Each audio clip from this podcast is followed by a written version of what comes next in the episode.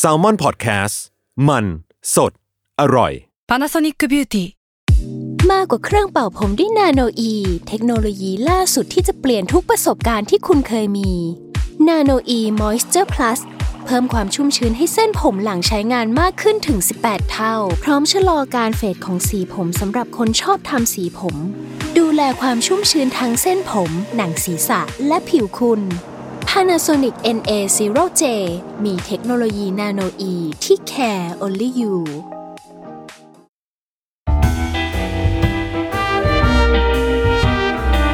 ฟิล์มนัวเรื่องอร่อยย่อยจากหนังกับแผล East Hungry ซากุมะดอบ ลูกอมในกระป๋องดีบุกกล่องสุดท้ายของเด็กหญิงใน Grave of Firefly สุสานหิ่งห้อยที่กลายมาเป็นขนมของฝากประจำเมืองของญี่ปุ่น และนี่คือฟิล์มนัวเรื่องอร่อยย่อยจากหนังกับแพล East Hungry รายการที่จะหยิบเอาเมนูอาหารจากหนังซีรีส์การ์ตูนที่ทุกคนชื่นชอบเอามาเล่าให้หิวไปด้วยกันค่ะ นี่คือ EP 4เราเกริ่นไว้ก่อนเลยได้บ้าทุกคนว่า ระวังอื่น เพราะเรื่องที่เราจะหยิบมาเล่าในวันนี้มันเป็นแอนิเมะเรื่อง Grave of Firefly คือสุสานหิ่งห้อย เรายอมรับตรงๆว่าอันเนี้ยคือน่าจะดูได้ประมาณครั้งครึ่ง ครั้งแรกเนี่ยเมื่อสิบกว่าปีก่อน แล้วครั้งที่สองเนี่ยคือไม่นานเลยเมื่อประมาณแบบต้นต้นๆปีมั้งหรือปลายปีที่แล้วนี่แหละ แล้วดูได้ครึ่งเรื่องดูปุ๊บปิดเลย เพราะเรารู้สึกว่าแบบไม่ไหวอะ ไม่ไหว คือมันเศร้ามากทุกคนแล้วเอาจริงๆป้าจบไปอะสามวันฉันยังอื่นต่อเนื่องเลยนะเฮ้อ ก็ถือว่าเป็นเรื่องที่เขาได้รับการยอมรับนะว่า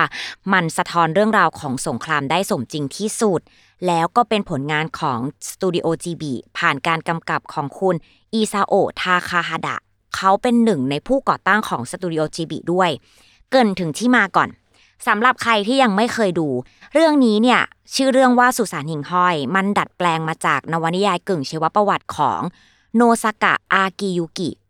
โนซากะอากิยุกิ คนนี้เขาเป็นนักประพันธ์ชาวญี่ปุ่น เขาประพันธ์เรื่องโฮตารุโนะฮากะเขาเนี่ยเคยสูญเสียน้องสาวไปในช่วงของสงครามเลยด้วยโรคขาดสารอาหาร ก็คือเหมือนในตัวละครในเรื่องเลยอะคุณทาคาฮาตะที่เป็นผู้กำกับเนี่ยเขาก็เลยตั้งใจว่าจะหยิบนวนิยายชิ้นเนี่ยขึ้นมาสร้าง แต่เอามาสร้างในเวอร์ชั่นของการ์ตูนอนิเมะแล้วก็ตั้งใจจริง ๆ ว่าจะเคารพต้นฉบับให้ได้มากที่สุด โดยไม่เปลี่ยนแปลงโครงสร้างอะไรของเรื่องเลย ยกเว้น มีการเผยจุดจบตั้งแต่ต้นเรื่อง นั่นคือการตายของสองพี่น้อง คุณ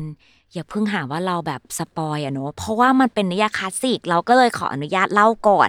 แล้วเอาจริง ๆ ถึงใครไม่เคยดูอะถ้าตั้งใจดูเรื่องเนี้ยเปิดมาปุ๊บอะจะเจอการตายของสองพี่น้องเลยจริง ๆ แล้วมันมีเหตุผลด้วยนะ คือพ่วงกับทาคาฮาตะเนี่ยเขาบอกว่าเขาอยากให้ทุกคนเนี่ยเตรียมใจให้พร้อมสำหรับเรื่องนี้เลย เพราะมันหนักทั้งเรื่องจริง ๆ คือเอาเป็นว่าเปิดหนักไว้ก่อน และเดี๋ยวหลังๆอะจะได้รู้สึกว่าโอเคคุณชิน ไม่ใช่แบบว่าเปิดซอฟๆเดี๋ยวไปหนักตอนหลังไม่จ้ะนางเปิดแรงมาตั้งแต่ต้นเรื่องเลย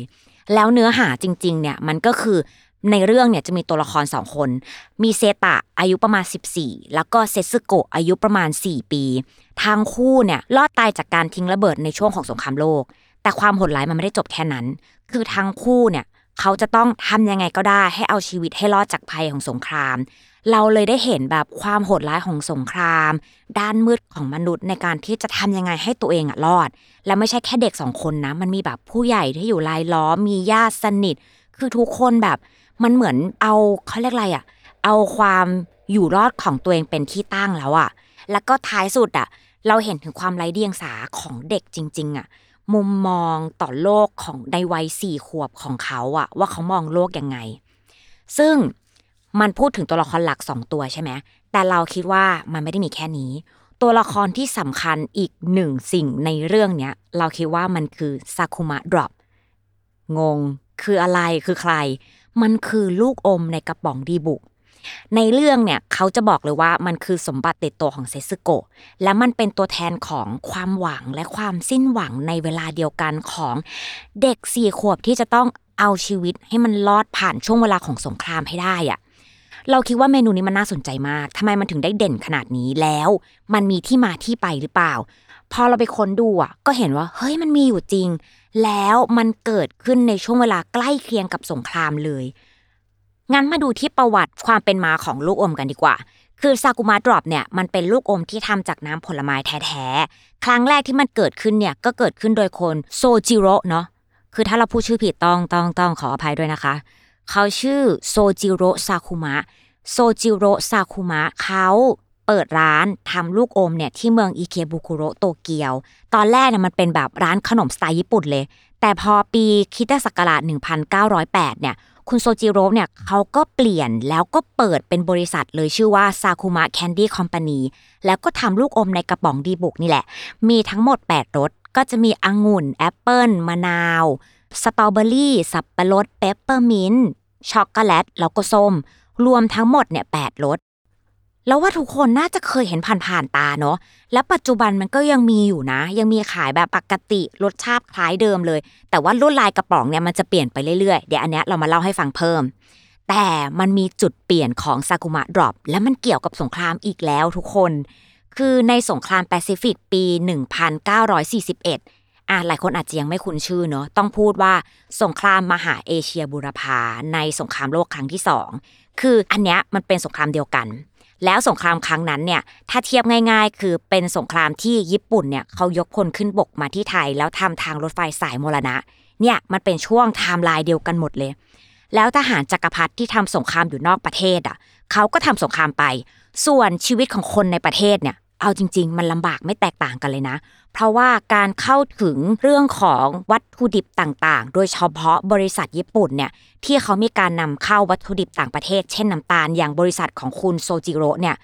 คือหาน้ำตาลยากขึ้นมากๆ แล้วในปีถัดมาเนี่ยมันมีการประกาศใช้กฎหมายการจัดการอาหาร